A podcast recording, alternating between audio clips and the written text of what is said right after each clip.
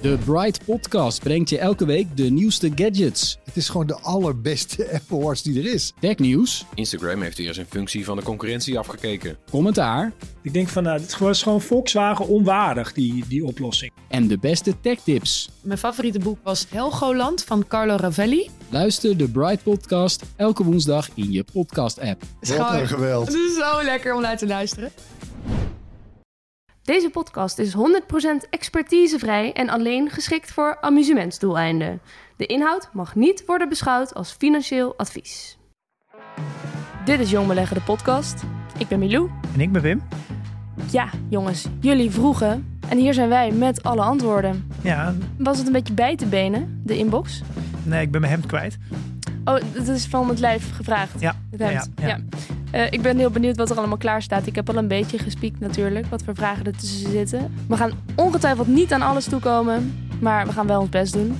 Zeker, er zitten een paar hele leuke tussen. Mhm. En we gaan nog even bellen met eh, Ralf over cybersecurity. Hoe beveilig je nou je beleggingsrekening? Oh ja, dat is een belangrijk onderwerp ook voor jou, Ja. dat digitale Ik denk een, veiligheid. eh, een paar hopelijk goede lessen in ook voor jou. Ja, nou, wie weet lig ik er weer wat van. Ja?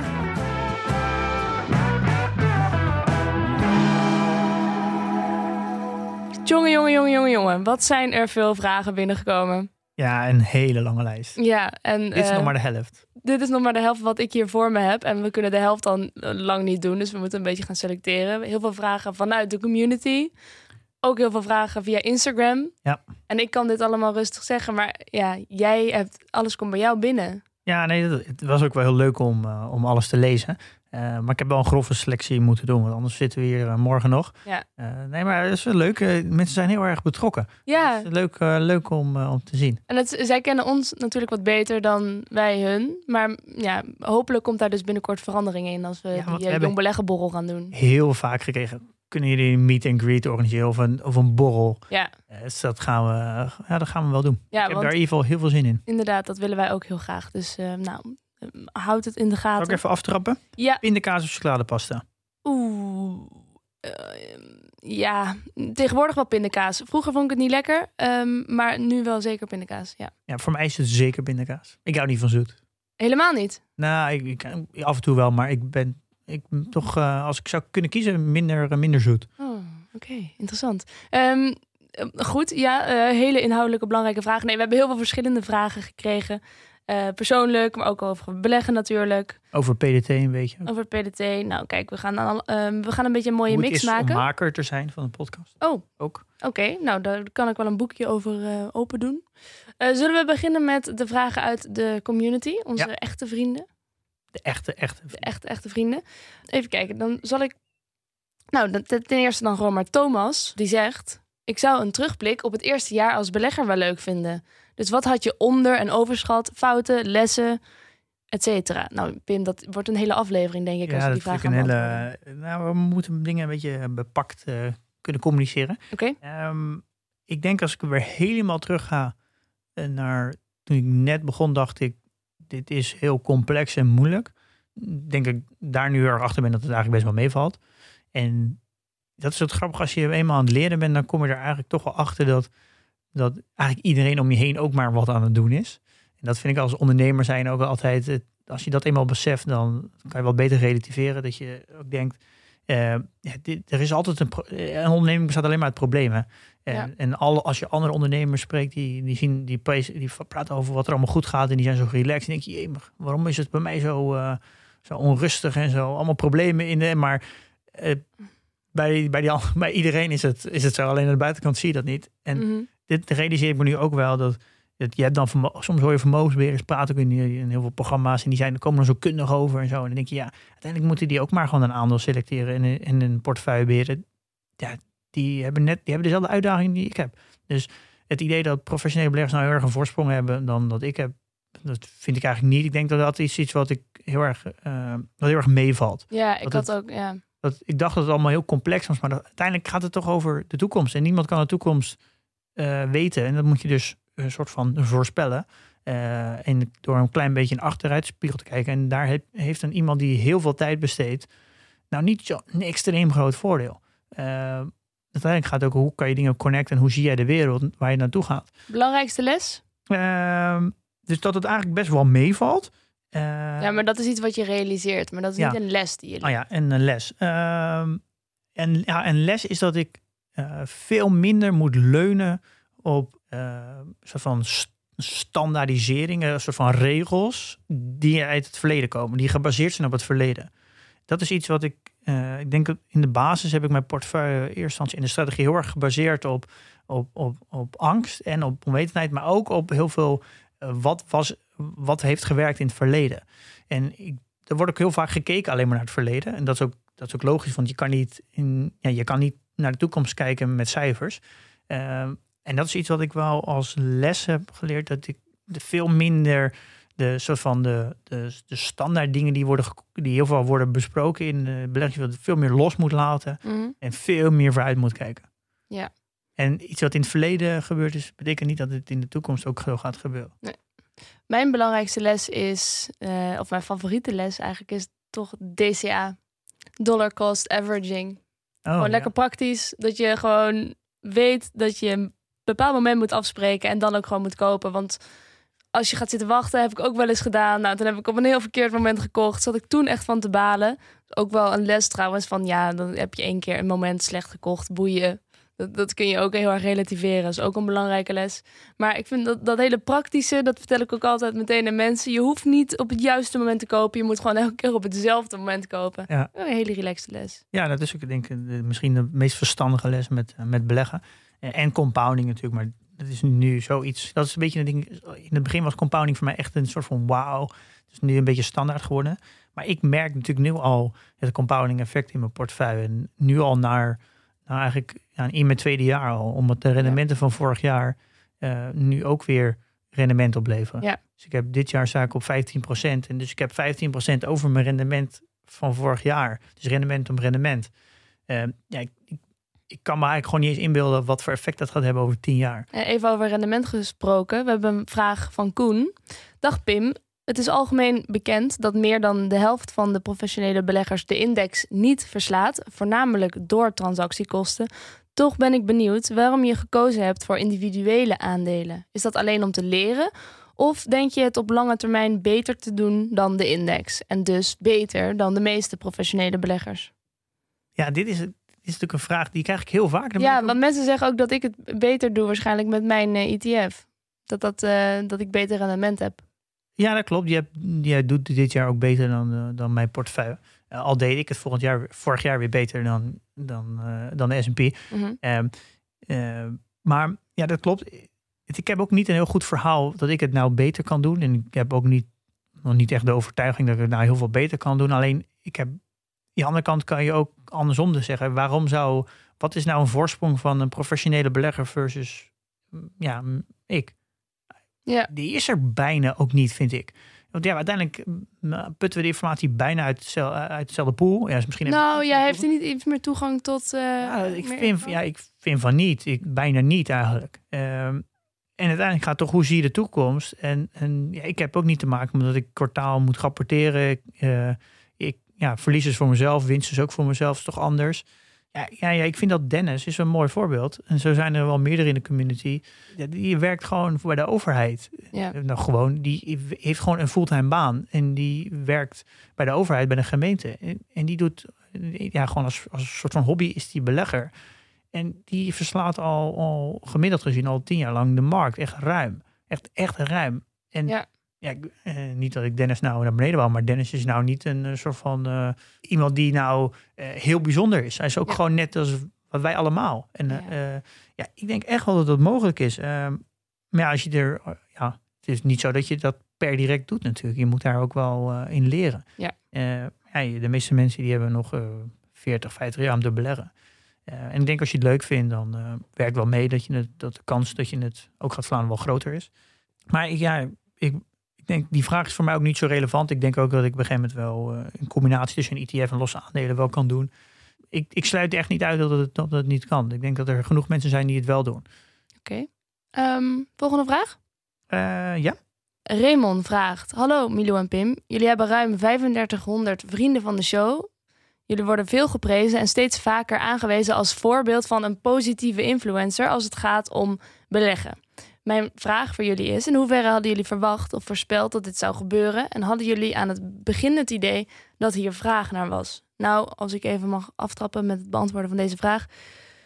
Ik vind het nog steeds een uh, onverwacht succes, eerlijk gezegd. Ik kan nog steeds ook niet heel erg geloven uh, dat, dat het zo groot is geworden. Want ik had niet bedacht dat wij de natie zo zouden kunnen interesseren voor een onderwerp als beleggen. Vind ik nog steeds een beetje vreemd. Ja, dat deel ik wel, ja. ja en wat vind je ervan dat je nu een uh, positieve influencer bent?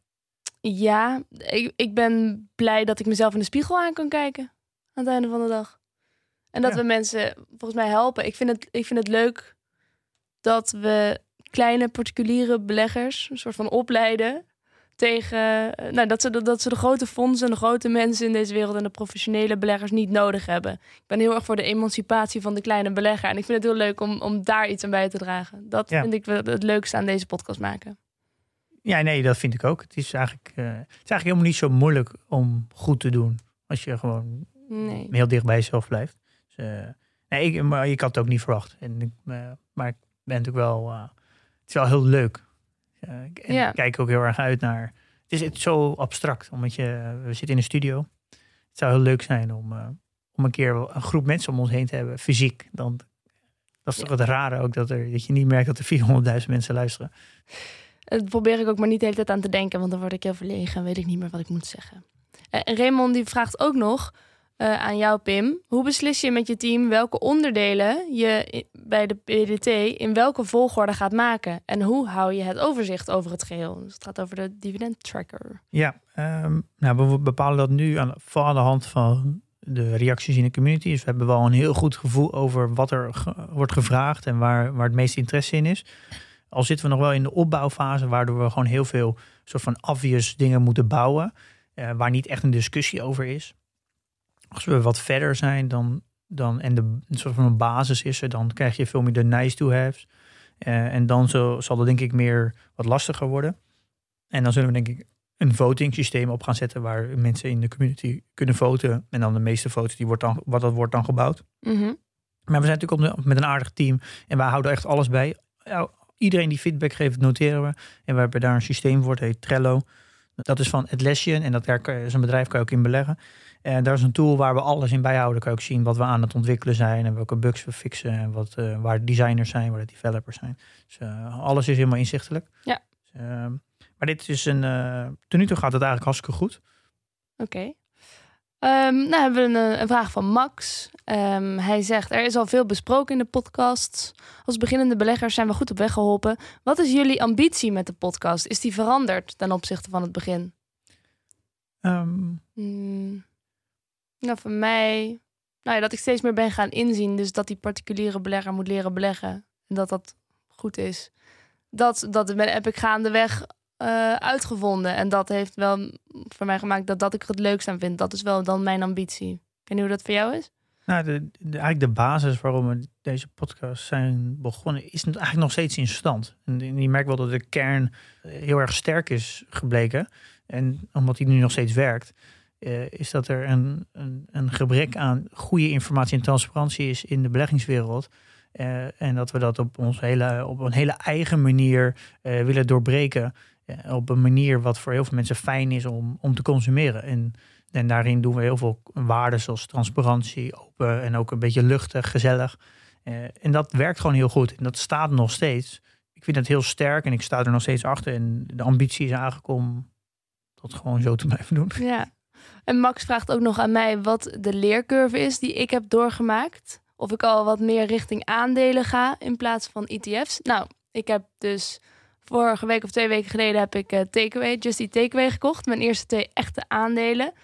Um, dus in die zin ja, ben ik wel gekomen naar wat ik volgens mij in het begin al een keer had gezegd. Maar dat ik op een gegeven moment wel ook zelf uh, een aandeel van een bedrijf dat geen ETF is zou willen bezitten. Um, tegelijkertijd ben ik ook wel, is ook wel onderdeel van mijn leercurve geweest dat ik bevestigd ben in dat ETF beleggen wel gewoon een heel fijne manier voor mij is. Omdat ik gewoon merk dat ik er niet heel veel extra tijd in wil steken. En bedrijven analyseren. Ja, ik zou nu ongeveer wel weten waar ik zou moeten beginnen. Maar ja, dat is gewoon niet echt mijn hobby. Ik heb daar geen zin in. Zo, uh, zo, zoveel hoef ik me er niet mee bezig te houden. En ik merk ook aan mezelf dat ik nou ja, veel losser ben eh, dan in het begin. Ik kan dingen loslaten en ik maak me niet zo druk over dingen. Ik kan mijn app ook gewoon heel erg goed met rust laten. Dus dat is een beetje mijn leercurve. Ja, nou, eigenlijk eh, de, de ideale leercurve om, om gewoon een hele goede belegger te zijn de komende 30 jaar. Ja. Ja. En hij vraagt ook nog aan ons allebei: hoeveel uur per week besteden jullie aan de podcast en waar gaat die tijd in zitten? Nou, jij eerst? Eh, ja, ehm, ik, ja, dat is natuurlijk heel moeilijk om het exact te... Ik denk dat ik wel toch wel zo'n 24 uur, denk ik wel tot 30 uur per week met de podcast bezig ben. ligt een beetje aan de aflevering. Ehm, want ik ben ook heel veel aan het voorbereiden. En is heel veel aan het lezen. Soms moet ik boeken ervoor lezen. Of eh, ik lees heel veel, ook heel veel onderzoeken en, eh, en artikelen. Ehm, en ik ben met heel veel mensen in gesprek. Dus daar zit, ja, ben ik elke week een soort van non-stop mee bezig. En soms ben ik ook boeken aan het lezen voor een aflevering die we in de toekomst gaan maken. Ehm, eh, maar dat is wat, wat, wat minder tastbaar. Ja. Maar ik ben altijd wel de hele maandag en dinsdag eh, bezig met het voorbereiden ervan. Dus alles uitschrijven, show notes, moet ik eh, het voor, eh, een script maken en alles. En dan natuurlijk woensdag de opname zelf. Ja, ik merk het Ja. ook echt aan jou. Op dinsdag ga je altijd een beetje appen. En een beetje dingen delen die je tegenkomt. Ja, dat is een, dan komt alles een beetje samen. Ja, Ja. En, ik merk dat ik nou, woensdagochtend nemen we dan op. En dan ben ik woensdagmiddag alle show notes aan het verwerken, website eh, op aan het zetten, alles aan het klaarzetten, zodat het donderdag live kan. Dus donderdag, dat is eigenlijk het moment dat ik eigenlijk niet met de podcast bezig ben.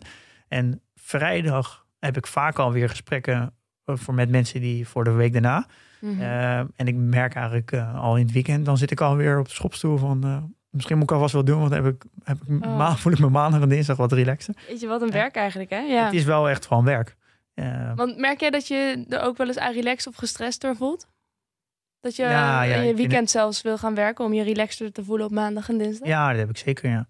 Ik merk wel dat het, het, het is van elke week produceren, die druk elke week, eh het, het is soort van eh, eindeloos. Ja. Eh, het is namens soort van donderdag een soort van het meest fijne moment, want dan is het weer even, dan is het verste weg. Ja, dan kun je echt wel genieten dan. maar, hè? dan, ja, maar dan komt dat natuurlijk gelijk weer heel snel weer terug. Ja. Ja, heel, Pim, maar Pim, ik, ik heb dit natuurlijk elke nacht met Miss Podcast. Ik moet elke nacht van 1 tot 2, nou ja, niet elke nacht, maar door de weekse nacht moet ik maandag live van Ja, dus 1 tot ik vind 2. dat echt pittig hoor. Ik vind echt makers die, eh, die volgens een heel vast schema publiceren.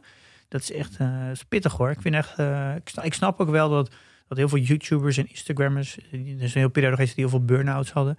Ik snap wel dat je dat, dat, dat, dat gebeurt, omdat je namelijk constant de druk van je, Ja. van je, van je, van je publiek krijgt om maar foto's te posten, om maar video's te maken. En dat dat, je, je hebt gewoon zo weinig rust. Ja, je kan niet op vakantie, want er is geen ge- vervanger voor je. Dan moet je meteen allemaal dingen gaan regelen. Ik ga dan, eh, als wij even op vakantie willen, dan moeten wij zorgen dat er wat afleveringen klaarstaan. Als we dat willen tenminste. En die druk Ja. voel je toch wel een ja, dat beetje. klopt. Ja, ja, want je wordt ook gelijk afgestraft door alle algoritmes van alle apps. Als je het niet publiceert, dan word je afgestraft. Dus een zakje verder. Dus die, Mhm. die, al die algoritmes van Instagram, eh, podcast apps, eh, en YouTube, die worden wel zo gemaakt dat je volgens dat schema moet publiceren. Anders krijg je gewoon, eh, anders word je gewoon veel lager gezet. Eh, maar hoeveel uur ben jij kwijt?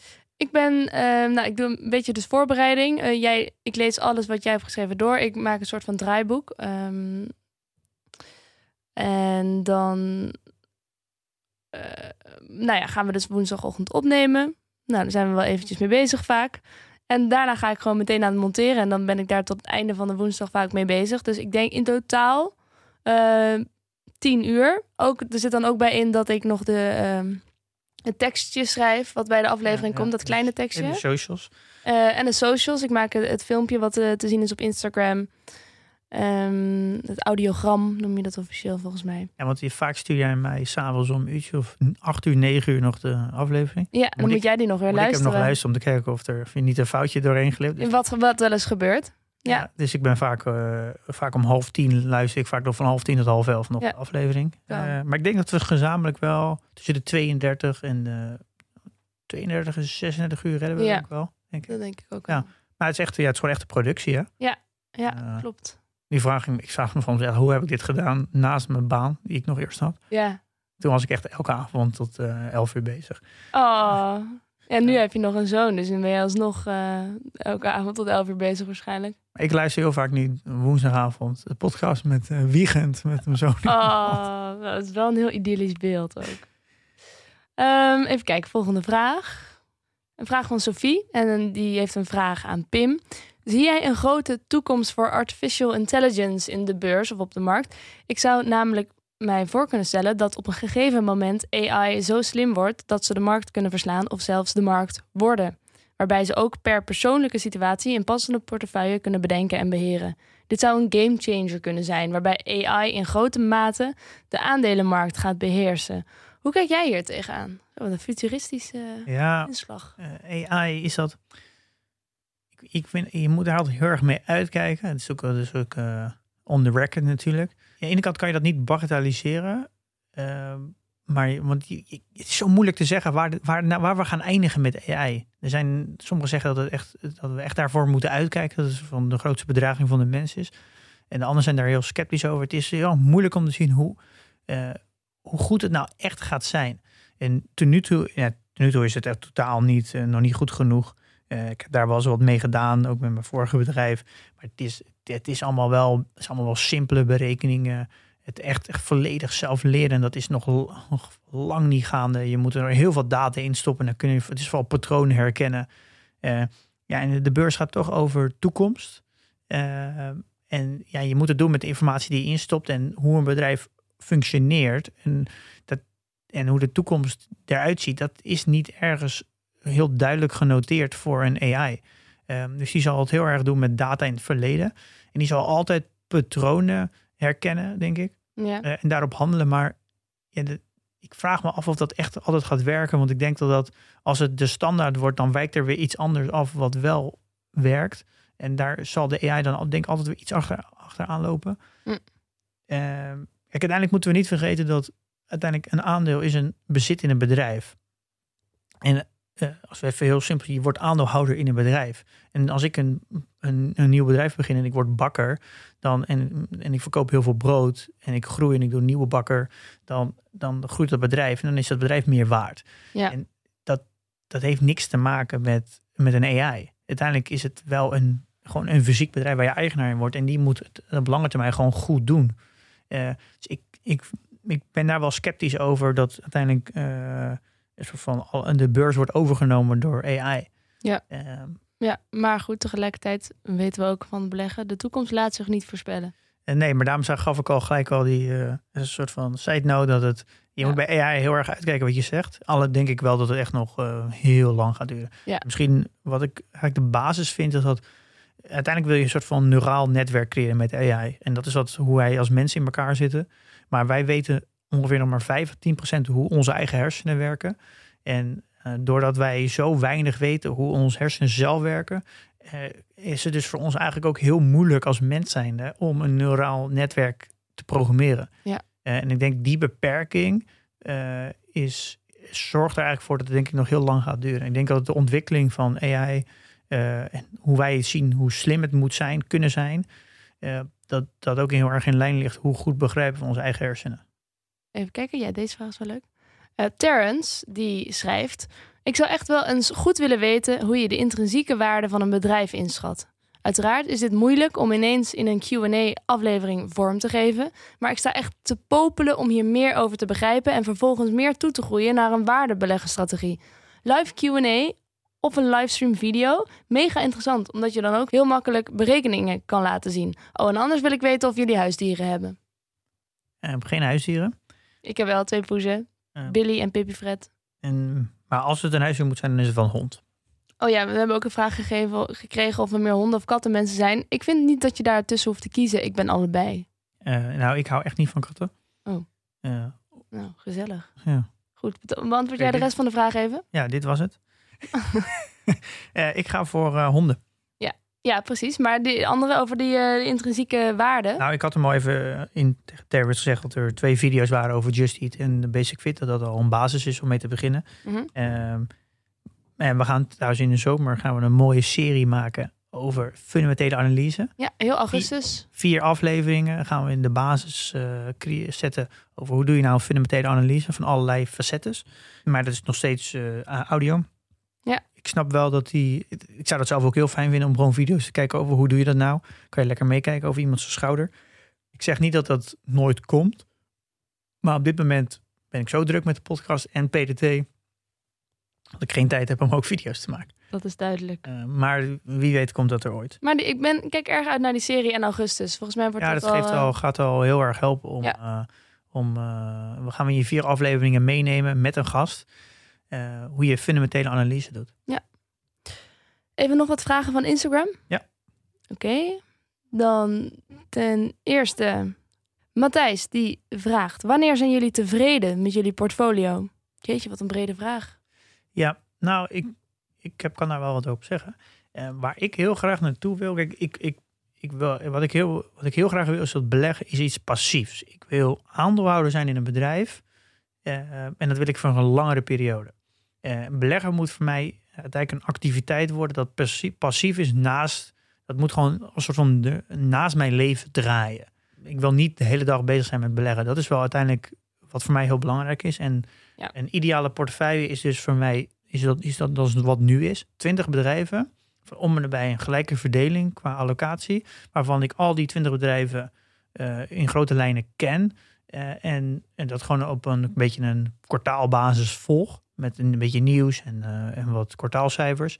Maar omdat het allemaal goede bedrijven zijn, ik daar in principe niet hoef, op hoef te handelen. En dat ik bijvoorbeeld één keer in een kwartaal een nieuw bedrijf erin doe en een ander bedrijf eruit doe. Dat, en dat het dan vrij passief blijft. Dat is voor mij een, uh, een ideale portefeuille. En ik zou wel er naartoe willen dat ik nou, minimaal voor de helft duurzaam ben qua waar ik in beleg. En duurzaam is een breed begrip, dat realiseer ik mij terdege. Dat wordt nog een beetje lastig ook, hoe ga ik dat dan doen? Maar uh, in, ieder geval minimaal de helft en uiteindelijk misschien wel helemaal. Ja, ja. Dat zou, dan zou ik wel tevreden zijn. Ja. Volgende vraag. Sensnes, die vraagt, wat is jullie... Nee, die wil ik niet. Wacht, ik wil een ander doen. Um, oh ja, Joost vraagt, wat vinden jullie van het feit dat er op scholen geen voorlichting of les wordt gegeven over aandelen en bedrijven? Ik studeer commerciële economie en heb hier nog nooit les over gehad. Ja, waarom zou het zijn dat er nooit les over wordt gegeven, Pim? Wat denk je? Ja, dat is. Ik, ik, ik, ik moet ook wel een beetje. Er wordt ook heel vaak gezegd: waarom heb ik dat niet op een middelbare school gehad? En dat, dat wordt over heel veel onderwerpen altijd verteld. En ik denk, ja, dat is, dat is ook wel lekker makkelijk gezegd als je, als je 25 of 30 bent, of zelfs wel ouder. Om dan te zeggen, ja, waarom heb ik dat niet op school gehad? En dan denk ik, ja, ga eens nou eens terug in de tijd uh, toen je 14 was of 15. En uh, als je het dan hadden verteld, had je dan überhaupt wat geïnteresseerd? Uh, daar moet je ten eerste in naartoe gaan. En wat laat je dan weg? ik, ik ben niet zo van mening dat de school nou maar alles jou moet leren. dus ik ben daar een beetje dubbel en ik vind dat het zo, ik vind dat het wel besproken moet kunnen worden. Dat je in ieder geval weet, dat je weet van het bestaan. Maar... Ja, ik denk ook wel om in die zin um, dat je meer weet over bedrijven en hoe dat werkt en hoeveel macht ze kunnen hebben. Uh, of uh, gewoon hele, die hele dynamiek. We leren wel hoe, hoe de overheid werkt en hoe de politiek werkt en dat een Tweede Kamer en een Eerste Kamer hebben.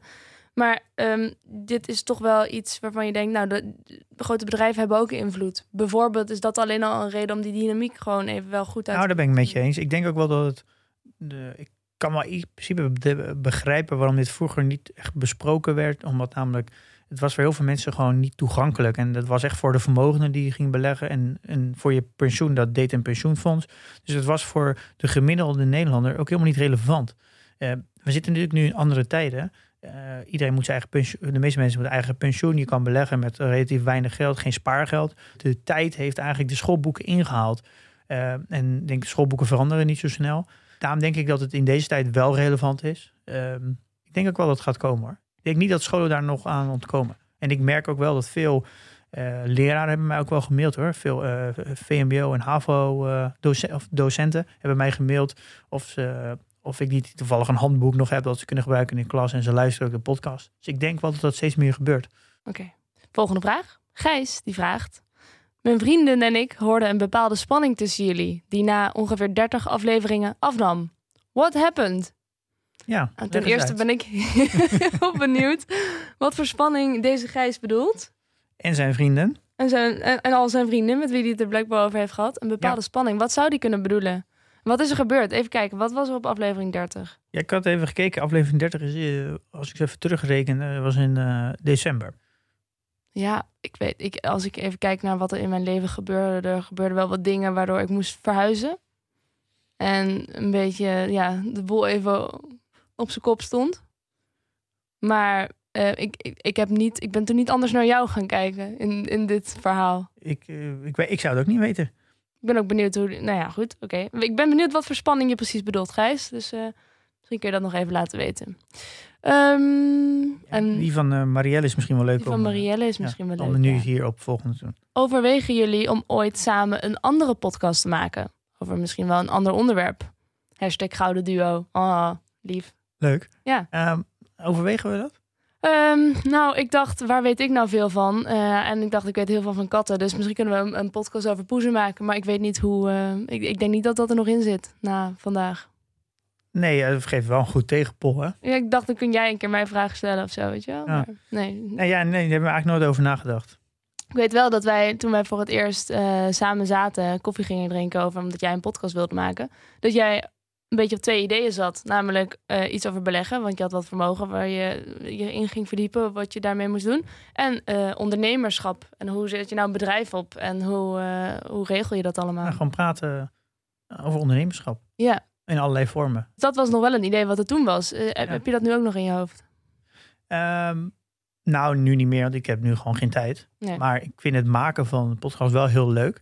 Het is heel gezellig. Ehm, en als het een onderwerp is wat je interesseert, dan ja, dat is echt een heel, ja, dat is gewoon heel leuk. Ja. Een, een leuke bezigheid. Maar zou je het missen? Stel dat wij op een gegeven moment echt klaar zijn, dat we gewoon niks meer te vertellen hebben. Onze spanning verdwijnt. Onze spanning is Ja. helemaal weg. Wat zou je dit dan gaan missen? En zou je dan denken, ik wil no- eigenlijk nog wel een podcast maken? Nou, dan denk ik dat ik een beetje hetzelfde wat ik met, met mijn bedrijf had. Als je dat verkoopt, dat je denkt, nou, nu ga ik even echt helemaal niks meer doen. Maar dat je dan, als je dan lang niks doet, dat het toch weer gaat jeuken. Dus dat heeft, denk ik, met de podcast ook wel. Even een pauze zal wel lekker zijn. Maar Mhm. dan gaat het denk ik toch wel weer jeuken om toch weer iets te maken. Ja. Het is gewoon heel leuk om dingen te maken. Ja. Ehm, maar bij eh, de vooravond zijn eh, de twee presentatoren ontslagen. Ah Dus ja. ik dacht eigenlijk, moeten wij niet de vooravond gaan presenteren met z'n tweeën? Nou, bij deze een open sollicitatie. Ja. Ehm, ik weet niet, kun, kun jij over elk onderwerp wel eh, geïnteresseerd doen, denk je? Want dan moet je ook met Gerard Joling aan tafel. Ehm, ge- echt geïnteresseerd, oprecht geïnteresseerd misschien niet. Maar ik kan wel, ik heb wel, dat doe jij dan toch?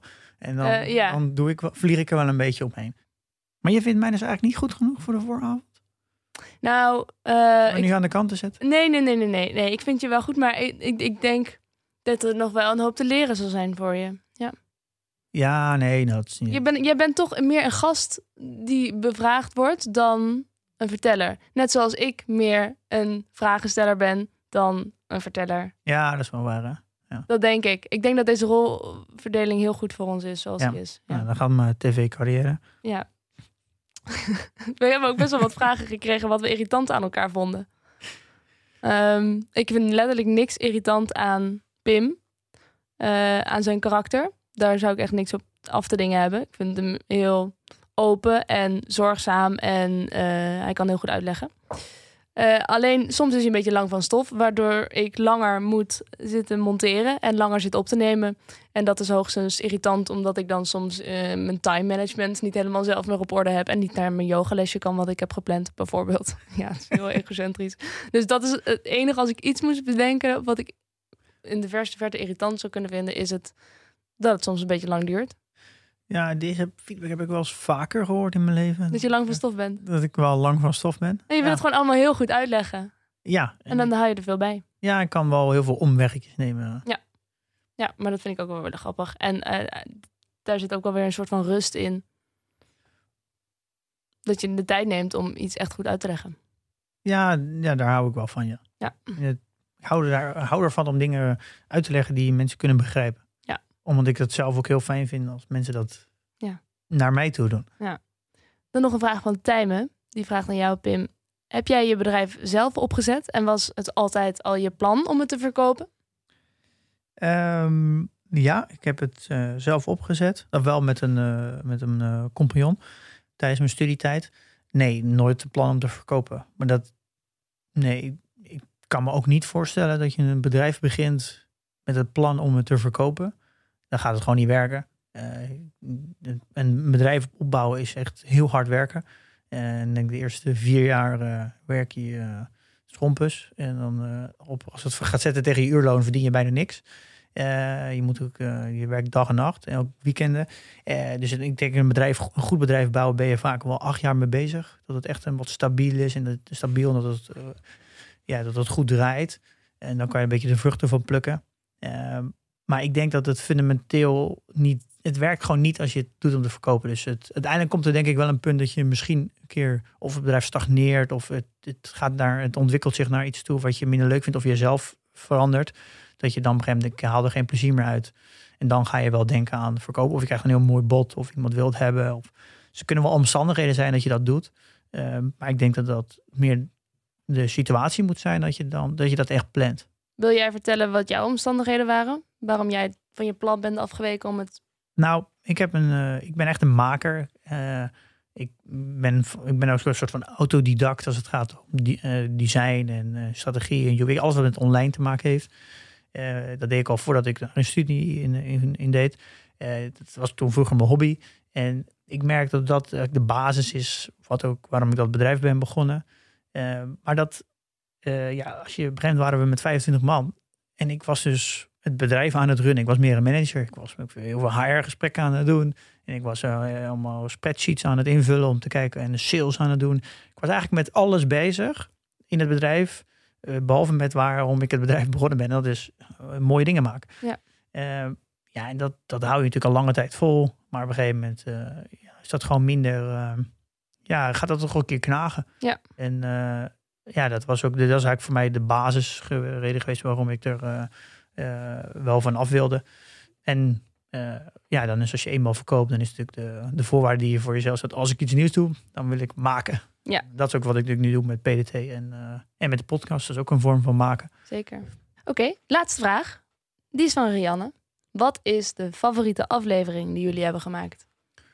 Ja, ik weet het wel. Ja, vertel. De eerste. De eerste? Ja, de eerste. Gewoon zoiets heel nieuws. En uh, dat, dat, dat vind ik altijd leuk. En ja, ja, wat mij nog gewoon heel erg bijstaat, is die berekening van jou over dat je twee ton misloopt als je het via een fonds doet, in plaats van als je het zelf gaat doen. Dat beleggen. Ja, die eerste aflevering. Ik, ik, ik durf die niet nog een keer terug te luisteren. Ik kan me nog nee, ik durf hem ook niet terug te luisteren. Ik kan me nog herinneren dat je die had gestuurd. En dat ik in, in de woonkamer rondliep en ik was hem aan het terugluisteren. Ja. En dat ik hem echt echt non-stop had uit, gewoon elke keer na vijf minuten weer uitgezet. En denk, nee, hoe zeg ik dit nou? Ik kon, gewoon niet naar mijn eigen stem luisteren. Nee. Dat, Grappig hè? Ja, ik had, had daar heel veel moeite mee. Nu, nu eh, ben ik daaraan gewend. Ja. Maar ik kan me dat Het is nog... nog steeds niet leuk, toch? Me, nee, nee, maar je went er nu aan. Ja. ja maar ik kan me nog herinneren dat, uh, hoe, hoe, nieuw dat voor me was, zo'n uh, Ja. zo'n eerste aflevering. Ik vind de aflevering met, uh, met gasten toch, toch wel het leukst. En dat komt eigenlijk heel erg, dat zit ook een beetje in mijn karakter. Ik hou erg van nieuwe dingen leren. En als ik natuurlijk een aflevering voorbereid en het, we doen het samen, dan vertel ik eigenlijk iets wat ik al weet. Ja. En met een gast, dan leer ik ook altijd nieuwe dingen ter plekke. Ja. Uh, en dat vind ik heel leuk. Ik vind de, van de aflevering met Alex heel leuk, omdat dat voor mij uh, ja, heel symbolisch was. Omdat ja, door Alex ben ik eigenlijk een beetje begonnen. Dat vond ik een hele leuke aflevering. Oké. Okay. Um, ja, ik leer natuurlijk altijd iets nieuws. Dus dat, uh, maar ik snap wel wat je zegt. Ja. Um, Oké, okay. nou bedankt voor al jullie vragen. En we kwamen niet aan alles toe, uh, maar hopelijk hebben we toch een hoop kunnen beantwoorden. En ook willen we natuurlijk weer alle nieuwe vrienden van de show bedanken die er deze week ook weer zijn bijgekomen. Ja, zeker. Ja, dat is een, uh, was een leuk om te doen. En uh, ja, dankjewel voor alle vragen. Ja, dit is natuurlijk een beetje een andere aflevering dan normaal. Um, maar we vinden het toch wel leuk om ook nog even iets anders dan alleen maar vragen te doen. En dan is er een onderwerp, Pim, wat jou al nou ja, heel lang aan het hart gaat. Namelijk digitale veiligheid, cybersecurity. Ja, ja, het is iets wat. Het gaat natuurlijk niet alleen over beleggen. Het gaat in principe breder. Nou, we lezen in het nieuws de ene naar de andere hack. Cybersecurity wordt gewoon steeds belangrijker. En omdat er steeds meer digitaal gebeurt. Uh, dus het is gewoon een heel, eigenlijk een heel belangrijk onderdeel van je basisvaardigheden als je op het internet actief bent. Nou, dat is iedereen. Uh, maar als het gaat om je beleggingen, is het misschien nog een stapje belangrijker, omdat het gaat om je vermogen. Ja. Uh, dus we, hebben een, we gaan een, in gesprek met een cybersecurity expert. Mm -hmm. Ralf van Roekel. Die werkt bij een verzekeraar als Information Security Officer. Ehm, belegt overigens zelf ook. Uh, en hij heeft eigenlijk mooi een uh, splitsing gemaakt voor ons. Uh, voor drie typen beleggers. een kleine belegger tot 100.000 euro. Oh. een middengrote belegger tussen de 100.000 en 1 miljoen. en een grote beleggers voor 1 meer dan 1 miljoen. Heeft hij eigenlijk per categorie eigenlijk opgedeeld. Wat zijn de kansen en wat zijn de risico's? Oké. Dus hoe kan je je beter beveiligen als kans? En wat zijn de risico's waar je op moet letten? Denk je dat wij beleggers onder ons hebben die in, in de luisteraarspool van Jong Beleggen die meer dan een miljoen beleggen? Ja, dat weet je niet. Nee, oké. Nou, we kunnen maar beter compleet zijn dan inderdaad. Uh, ja, dat is wel goed om te weten, want wij uiteindelijk uh, worden alle luisteraars gaan natuurlijk meer dan een miljoen hebben. Ja, dat kan je het maar vast weten. Dat is ook zo. Uh, oké, okay, dus we gaan even bellen met Ralf. Ja, gaan we dat doen. Hey, goedemorgen. Hey Ralf, goedemorgen. Hey. Um, ik heb net al even een korte... Goedemorgen Ralf, hoi. Ik zit aan de andere kant van de tafel, ik weet niet of je mij hoort, maar ja. Kan je ons even uitleggen, wat is nou cybersecurity? Ja, zeker. Nou, cybersecurity is uh, met name uh, nou, het, het, vak waar je als doel hebt data en informatie uh, veilig te houden. Elk bedrijf heeft daarmee te maken, hè, meer of mindere mate. En een beetje uh, ja, cybersecurity kijkt van hoe, hoe houden we dat uh, veilig. En eigenlijk delen we dat vaak op in, in drie categorieën.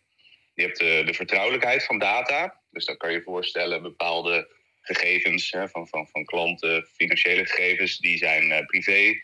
Die zijn niet voor iedereen bedoeld, dus die wil je afgeschermd houden. Mm-hmm. Dan heb je daarnaast de integriteit van data. Van, nou, klopt de data ook? Dus als je als bedrijf da een database hebt met allerlei financiële gegevens, bankrekeningnummers, noem maar wat, dan wil je wel dat die blijft kloppen. Niet dat daar nummertjes opeens kunnen uh, veranderen, waardoor of dat, uh, hè, dat dat niet meer klopt, dat je saldo verandert. Dus je wil die data ook heel houden, dat dat, dat, dat blijft kloppen. Ja. En je, je wil de beschikbaarheid uh, bewaken. Daar, nou, daar kan je iets bij voorstellen als je nieuws, in het nieuws iets hoort over een DDoS-aanval, waardoor je bijvoorbeeld nou, je, je belastingaangifte niet meer kan doen omdat DigiD plat is gelegd. Nou, dan, uh, dan heb je als bedrijf, als DigiD zijn, een probleem met je beschikbaarheid. Want dan kunnen jouw klanten niet meer uh, naar je toe. Kan je geen uh, business meer drijven. Ja. ja, dan moet je vaak heel veel geld betalen als je het weer beschikbaar wil maken. Ja, nou exact. Nou, Zo'n zo, zo voorbeeld wat je nu noemt is nou, een ransomware aanval. Dan wordt inderdaad je, je data op slot gezet. Dus dan, heb, dan verlies je je beschikbaarheid. Of wat er ook wel gebeurt, is dat ze, terwijl ze dat op slot zetten, allerlei nou, waardes in die data omgooien. Dus dan zegt van ja, nou ja, goed, als je ons niet betaalt, dan kunnen we het, uh, dan kunnen we het misschien wel weer openzetten. Maar ja, dan, uh, dan hebben we van alles door elkaar heen gegooid. Dan krijg je het gescrambled terug. Dus als je het netjes terug wil hebben, dan uh, moet je ons betalen. Ja. Dus die, ja, zo die, die, die kunnen op die twee punten aanvallen. Ja. Tegenwoordig natuurlijk een steeds groter probleem. Um, maar laten we even naar de, de kleine belegger gaan. De belegger tot en met 100.000 euro. En wat zijn daar eigenlijk de risic risico's voor?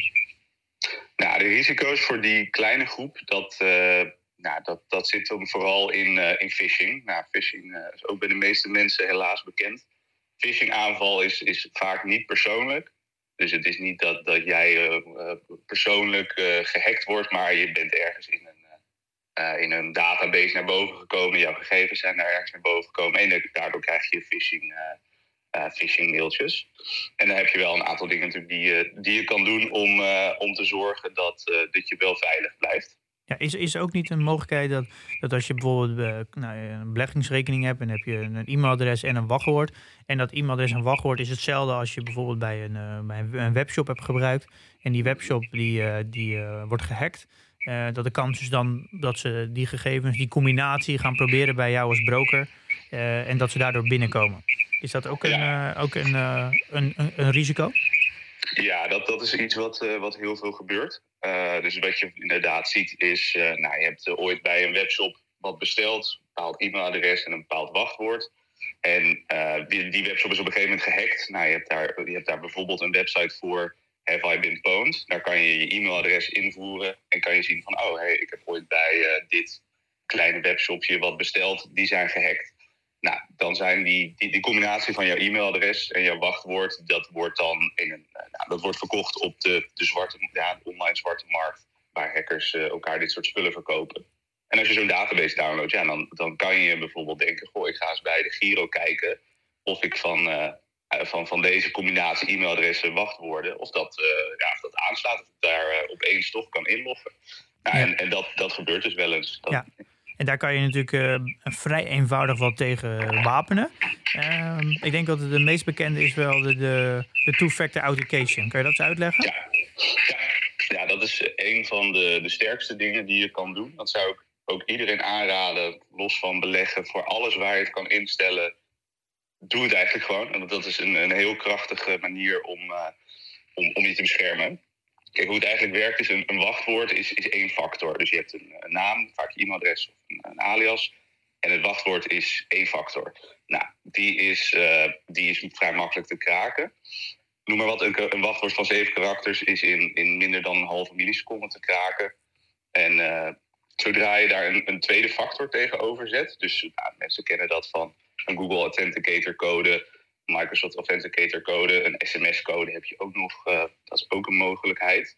En zodra zo'n aanvaller dus jouw, jouw e-mailadres, wachtwoord uit zo'n systeem wat hij heeft gekocht, op de Giro invoert en denkt, ik ga eens kijken of ik kan inloggen, nou, dan, dan denkt de, de Giro van, nou, iemand wil inloggen, ik stuur even zo'n code naar de persoon die ik ken.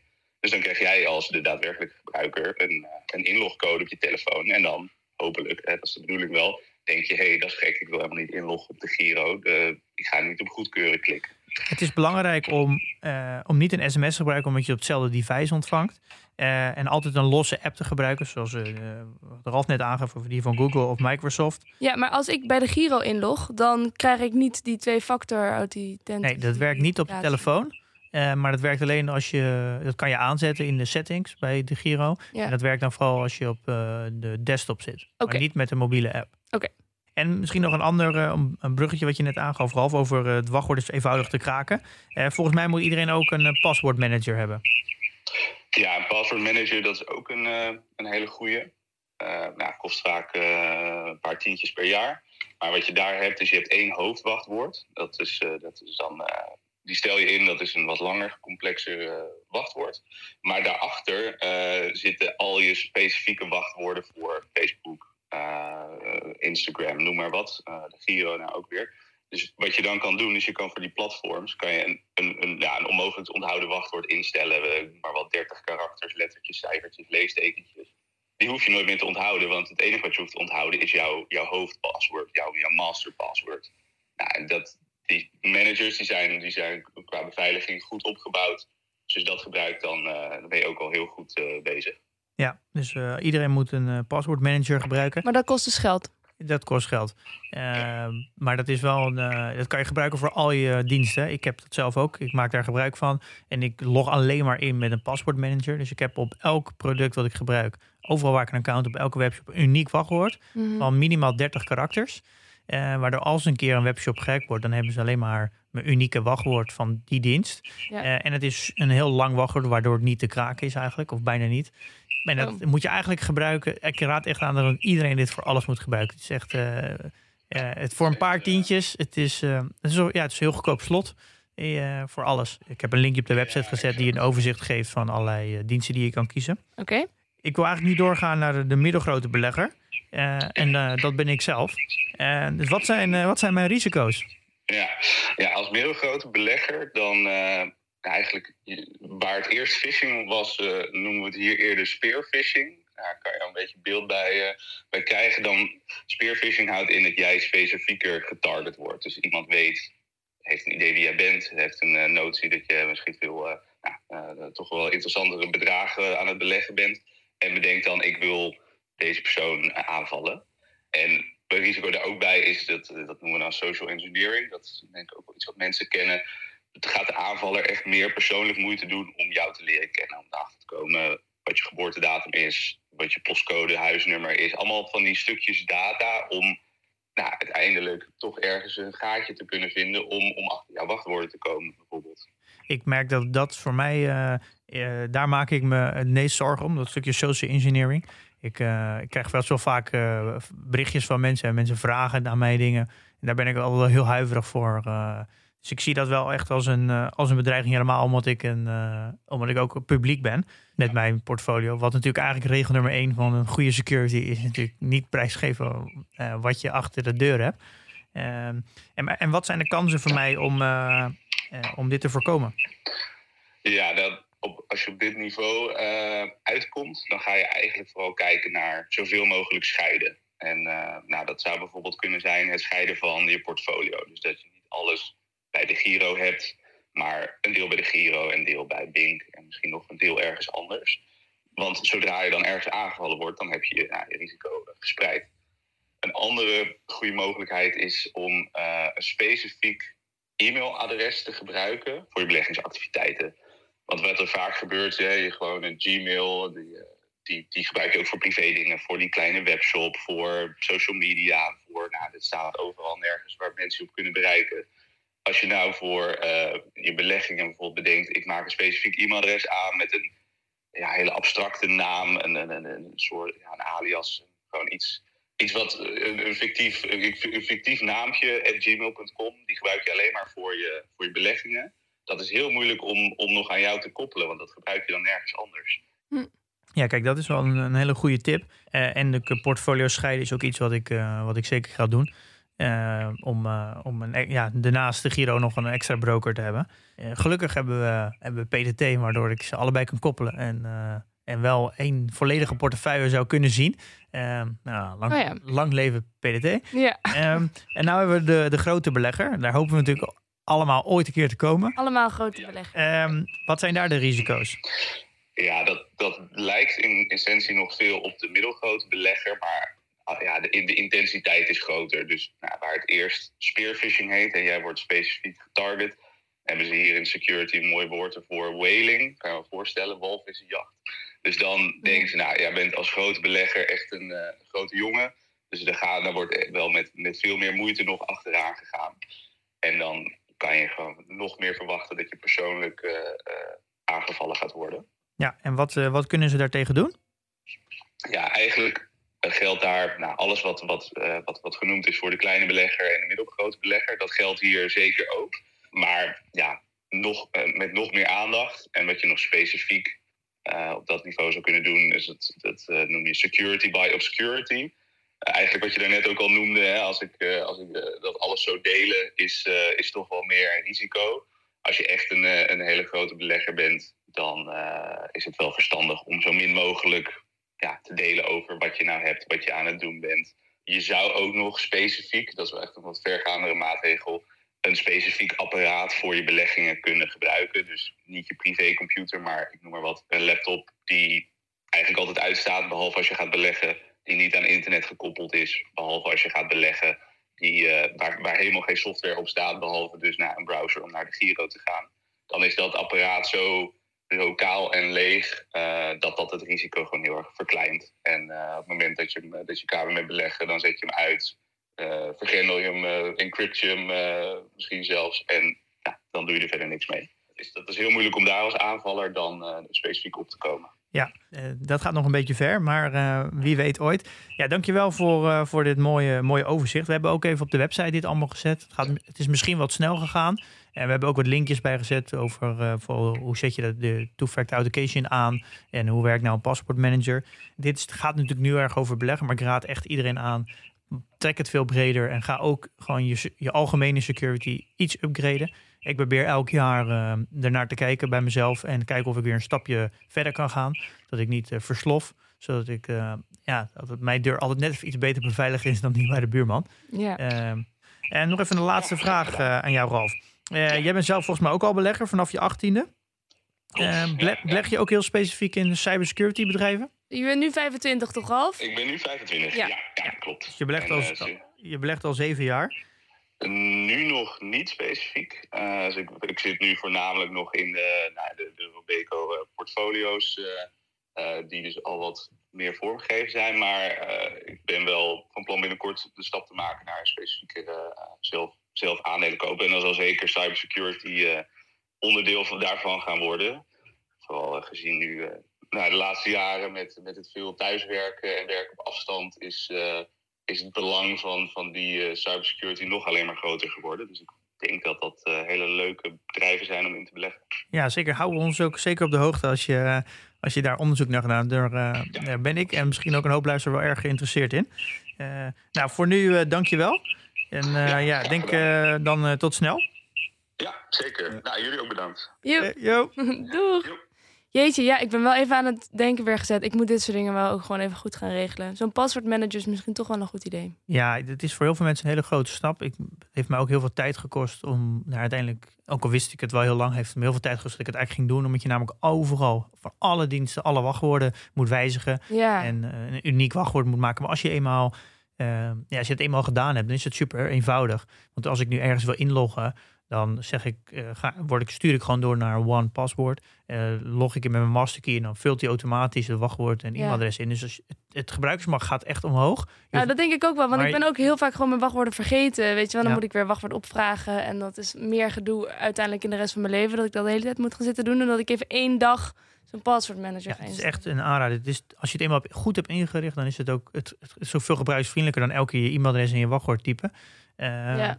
eh, ik, en ik zou sowieso ook aanraden om niet je wachtwoord te onthouden in je browser en zo. dingen. Ik heb dat ook allemaal uitgezet. uitgezet. Dus als iemand ooit je computer natuurlijk in handen krijgt, dan kan hij overal inloggen. Eh, Ralf gaf ook een tip om Have I Been Pwned? Dus we hebben ook op Ja. de website gezet.com. Kan je e-mailadres invullen, dan kan je zien of jouw e-mailadres ergens in een database gelekt is. En er staat ook je wachtwoord bij. En dat kan best confronterend zijn.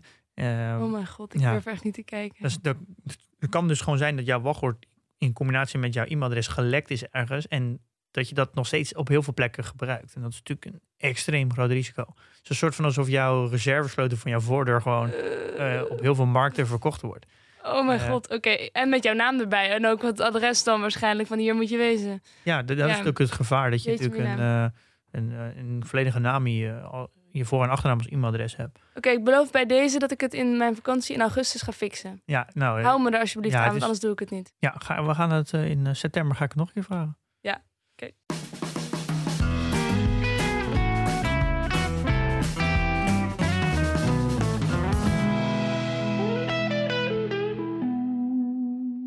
deze week hebben we even geen portfolio-update. eh, want we hebben hem van tevoren opgenomen. eh, want Pim is op vakantie. Ja. En eh, ja, ik denk dat we ook wel genoeg vragen hebben beantwoord. Wat jij? Ja, reviews en vragen zijn ook niet nodig nu, denk ik. Nee, dat lijkt me ook niet. Dus dan kunnen we alleen nog wel even vertellen wat we volgende week gaan doen. Ja, we hebben een gast, Thomas Heeg. En, en we gaan het hebben over anti-fragility in je risicoanalyse. Oh ja, dat is een term die ik al eens eerder heb voorbij Ja, de komen. Nassim Taleb heeft er ook een boek over geschreven. Het gaat over kwetsbaarheid en fragiliteit. Eh, en dat zijn best wel ehm, softe kenmerken. Waar, maar je, eh, je, je kan toch wel een bedrijf in grote lijnen beoordelen op hoe anti-fragile ze zijn. Eh, en daar zijn heel veel, kan je heel erg kijken naar hoe de organisatiestructuur in elkaar zit. Hoe we, eh, hoeveel geld ze aan R&D besteden. Hoe, wat de score is van personeel als het gaat om innovatie en Oké. zelfontplooiing. Ja. Nou, eh, Thomas gaat ons daar eh, bij helpen en een hoop over vertellen. Want waarom weet Thomas er veel van? Hij geeft heel veel trainingen en cursussen aan bedrijven om meer anti-fragile te worden. Dus en vooral om je om ook te kunnen blijven innoveren en niet gedisrupt te worden. Nou, Dus interessant. hij doet vanuit binnenuit, helpt die bedrijven om anti-fragile te zijn. Dus we gaan dit nu omdraaien waar hij bedrijven mee helpt. Kijken of we die dingen vanuit buiten naar binnen kunnen beoordelen. Leuk. Oké. Nou, lieve luisteraar. In de tussentijd, investeer in je kennis en beleg met beleid.